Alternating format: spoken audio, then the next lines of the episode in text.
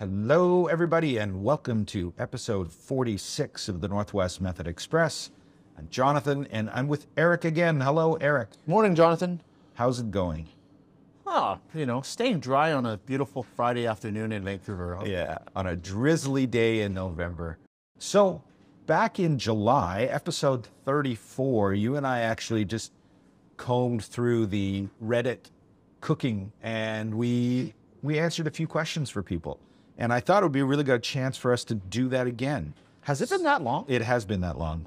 It has been that long. So I, I pulled four questions and I think that we can have a chat about this. So I'm going to pull an easy one right off the bat. This is a simple soup technique question.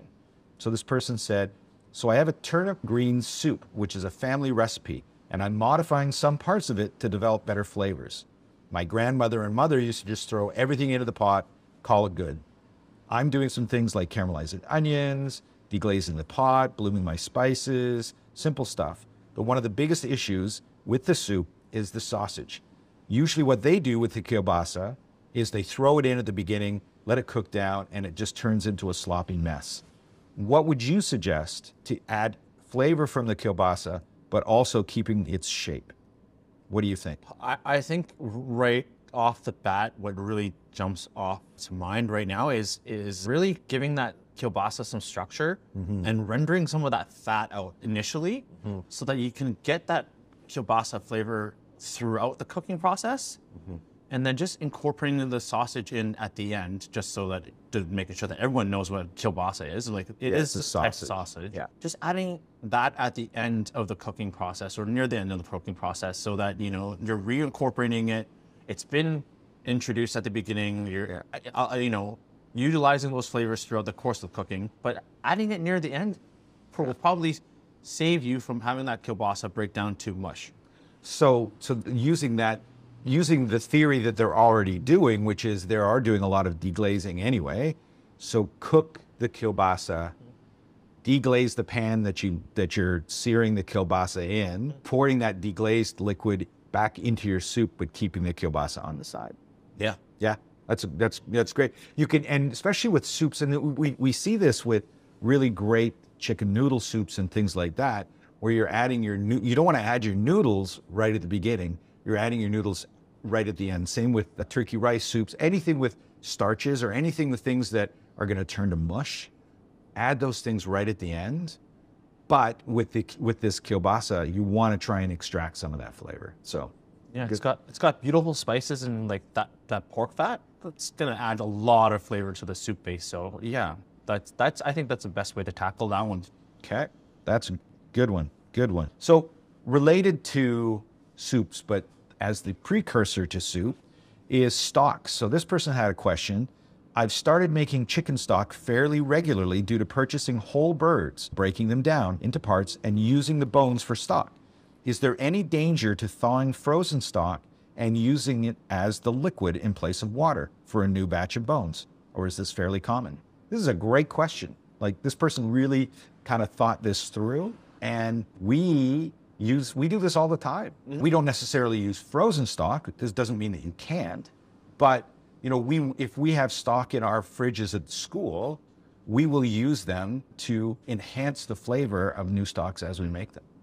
It's almost like you've started your stock with a bouillon cube. Yeah, almost. Yeah. Right? Except you made the bouillon cube, right? Exactly. And you know what is in that that stock. Yeah. And so, you know, utilizing something that has flavor to fortify and create more flavor just makes a lot of sense. And the reality for us is a lot of people at home have very limited space in their freezers.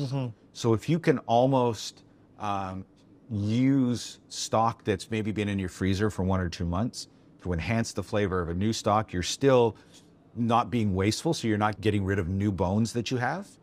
You're using new bones. You're, and in a lot of ways too, is you don't have to have a fairly thin stock in your freezer you know, as an uh, addition to this, you can actually cook your stock really concentrated and then add water to it as you're using it. It's kind of what uh, one of the chefs do here. Or like you know, when we have extra dark stock lying around, it is reduced down to a point where it almost looks like demi-glace. So, like you said, it's a really good strategy to utilize as much space as possibly can.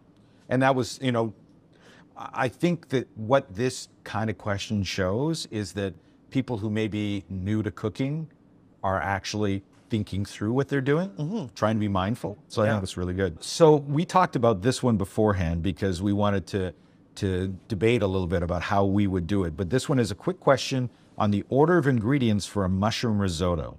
Would the first thing I want to place into my pan be shallots or mushrooms? I feel like mushrooms make sense since I want to cook out the moisture first and get them a little caramelized. But shallots first would also be good since I can sweat them out and get them translucent. So we were talking back and forth, and I think there's a there's quite a few different ideas. I'm gonna go. I'm gonna let you go first and see what you think.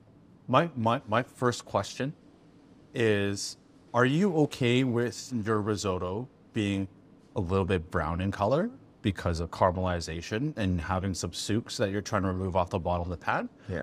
Or do you want that risotto still to be, you know, a beautiful stark white color? Right. So that's the first question on it, because then that would determine actually two methodologies Yeah. of how we would make this risotto, Sure. right? So let's go with the the method of keeping that risotto really stark white. What would you do? So I think the big thing what I would do is I'd actually be using two pans. So I would keep my primary pan as the pan that I toast my rice in. So that would be I would be toasting my rice in oil right off the bat in that pan. So by toasting, really what you're doing is you're just adding a little bit of color to the rice before you actually start the risotto making process. And then the second pan, what I would do is first of all, I would probably go with the mushrooms first get those mushrooms, cook the moisture out because one of the things that people generally don't do is they don't cook their mushrooms long enough. So they feel like they get a little bit of color on their mushrooms and then that's fine. And as they continue to cook their mushrooms later on after they add other ingredients, their mushrooms actually continue to release moisture and what you end up with is boiled ingredients. So what you want to do right off the bat, start a good saute on those mushrooms. Your pan will start to fill with the moisture from the mushrooms. Cook that moisture off. Then from there, you'll start to brown your mushrooms more. Once you start to get to that second browning stage, then I would put my, my shallots or onions or whatever I'm using in, cook those down. I probably need to add just a little bit more oil, cook those down, and then in my primary pan, as I would start to add my stock to the rice, if I wanted to keep it beautifully stark, after it's cooked probably about two thirds, I would incorporate my mushroom and shallot mixture into that. Mm-hmm. And that's going to give me, it may not be 100% beautifully white, but it would, it's going to be a lot more than if I would do the other method, which is that, is that your way, the other That's method? the, the other methodology because you know I, I I'm, I'm a little bit lazier than Jonathan here. I, I don't want to clean two pans. I'm going to clean one. So that's why I'm going to do everything in one pan. The one thing I would do that we started we talked about you know mushrooms first because that's what has all that moisture that be cooked out. I think the one key with cooking mushrooms that we should mention: don't salt them right away. yes. Get color out of them right away because if second that you add salt to that mushrooms, they're going to start pulling that moisture out of them, like Jonathan mentioned. So get your color, get caramelization on those mushrooms, then add salt to extract the liquid. Once I get it cooked to a point where I like it, then I'm to add my aromatics, sweat that out. S- Once those are slightly translucent, I add my rice in there, toast that off, and then go through the whole risotto process. But because of the caramelization of mushrooms and the sweating of onions and aromatics at the beginning, there's always just to be a slight brown tinge to it, which I really don't mind because at the end of the day, mushrooms are from the earth. It just makes sense to me. Absolutely. I mean, it's not like, you know, you'll see a lot of times people will do a pea risotto where they don't actually have any pea puree in it. Mm-hmm. They just put peas in a risotto. Mm-hmm. I, I, I don't know. I, I, I like, I like color from what it is you're primarily calling it. I mean, if I want a pea risotto, I want a green risotto. That's If I want a, if I want a mushroom risotto, I'm expecting it to be brown. Slightly, right? Yeah. And so it just exactly. It just depends on what what you're you're trying to showcase, Yeah. and that, that should be the primary color that that you see. Okay, so our last question may not be our last question because we're going a little quicker than I thought we are going to, but the last question I originally had was simple dishes that blew your mind. For context, I recently just braised bone in chicken thighs with some aromatics. The thighs with reduced broth, rice, and chili oil blew my mind. Anything that you have that's blown your mind recently? Eric.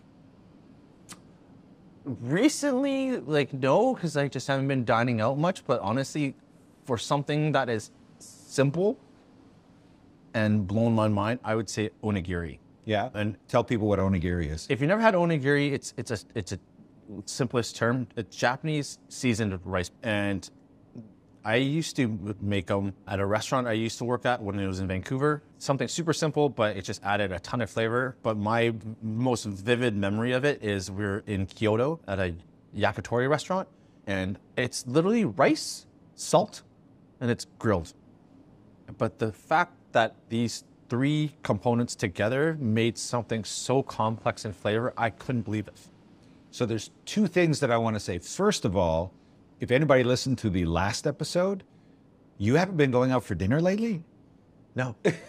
no, I've been cooking at home lately, actually. Yeah. But the second thing is we talked about it when we were talking about Kissa Tanto, mm. is the whole concept of quality ingredients done simply and really emphasizing the quality of the ingredients. That's that's the key to Japanese food, right? Mm-hmm. So and so, like you know, something like that quality rice yeah. and someone who knew how to cook that rice properly. Yeah. And by utilizing another heat source such as charcoal, yeah. you imparted another flavor element to it, right? So it just, yeah, I don't know what else to say. Yeah. Good, cool. I mean, if people haven't tried it, they definitely should. It is amazing. What all for you? So for me, I'm gonna. I want to first of all give props to the actual person who asked the question because the key to what they were talking about was braising. So one of my favorite dishes would be just doing a simple stew, do it in my Instapot, and then just, you know, a really tasty cut of meat, usually a really tough, like a chuck. And then just the key component to a lot of these things is time. And it's an element that it doesn't, on its own, it doesn't add flavor. But what it does is it, it forces patience and it forces the, the ability to eat generally inedible meat. It allows, it breaks down connective tissue and makes it absolutely amazing flavor. So to me, a simple stew is, is the way to go. And you don't need a lot of ingredients with that. You need stew meat, three or four vegetables, and broth and salt. That's it. Very simple and like you said, utilizing time. Yep. So I have a, I have one more question, Eric, that I'm going to throw in here. Let's go for it. Yeah, because it was I saw it, and you and I are both smash burger guys. Mm. So I, I saw this question and I wanted to bring it out. So pre-seasoning a smash burger patty the night before. I'm planning on making smash burgers on the charcoal grill for a party I'm going to be making and smashing the patties the night before. I'm wondering whether I should season them then or wait until just before cooking. What do you think? In my mind, like with a smash burger being that thin, maybe overnight is a little bit premature. Yeah. Yeah, I, yeah, I agree. Right? I, I agree. I, I don't, if I was doing a lot, I would pre-smash mm. for sure. Mm. If it, if nobody's ever had a smash burger, basically the difference between a smash burger and what we would traditionally call a steakhouse burger, a smash burger is is pressed very thin, no more than you know half a centimeter in thickness, so that they cook exceptionally quickly. Generally, what happens is most people, if you watch some of the most of the smash burger experts, mm-hmm. they will actually season when it's on the grill. For me, I do tend to season, if I'm going to be making a smash burger right away, I will season my meat, smash, and then go on the grill. But if in this case, if I was pre smashing the night before, I would definitely season just before cooking. Just before, right? Because otherwise, it just it it's gonna get too salty. It is, right? It is. And the, the the challenge is you might draw moisture to the surface, and if you dab the moisture off, then there's flavor that's going away. If you don't dab the moisture off, then you're going to essentially boil your smash burgers. Yeah, and the, like you mentioned, the why it's important to remove that moisture is it's all about surface area to get caramelization and, and that crispy Maillard reaction, right? Yeah. That lattice at the end. And so by having that moisture, it's just not going to happen. Exactly.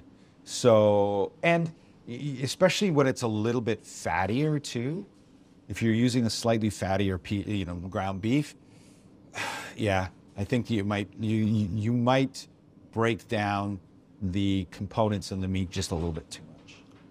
Is it wrong that my mouth is salivating right I now know. thinking about some smash burgers? like, yeah. So we sh- we should totally do a smash burger class. I oh, think- that's right, we do. Ah, that's right, we do. All right, Eric.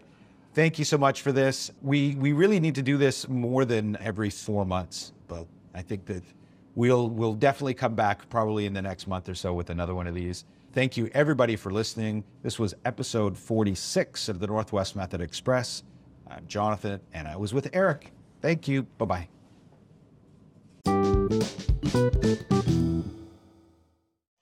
Thanks for listening, everyone. If you wanted to find out more information about the school, you can check us out at nwcav.com. Or you want to find out about our online courses, you can go to the northwestmethod.com. Catch you next time. Bye bye.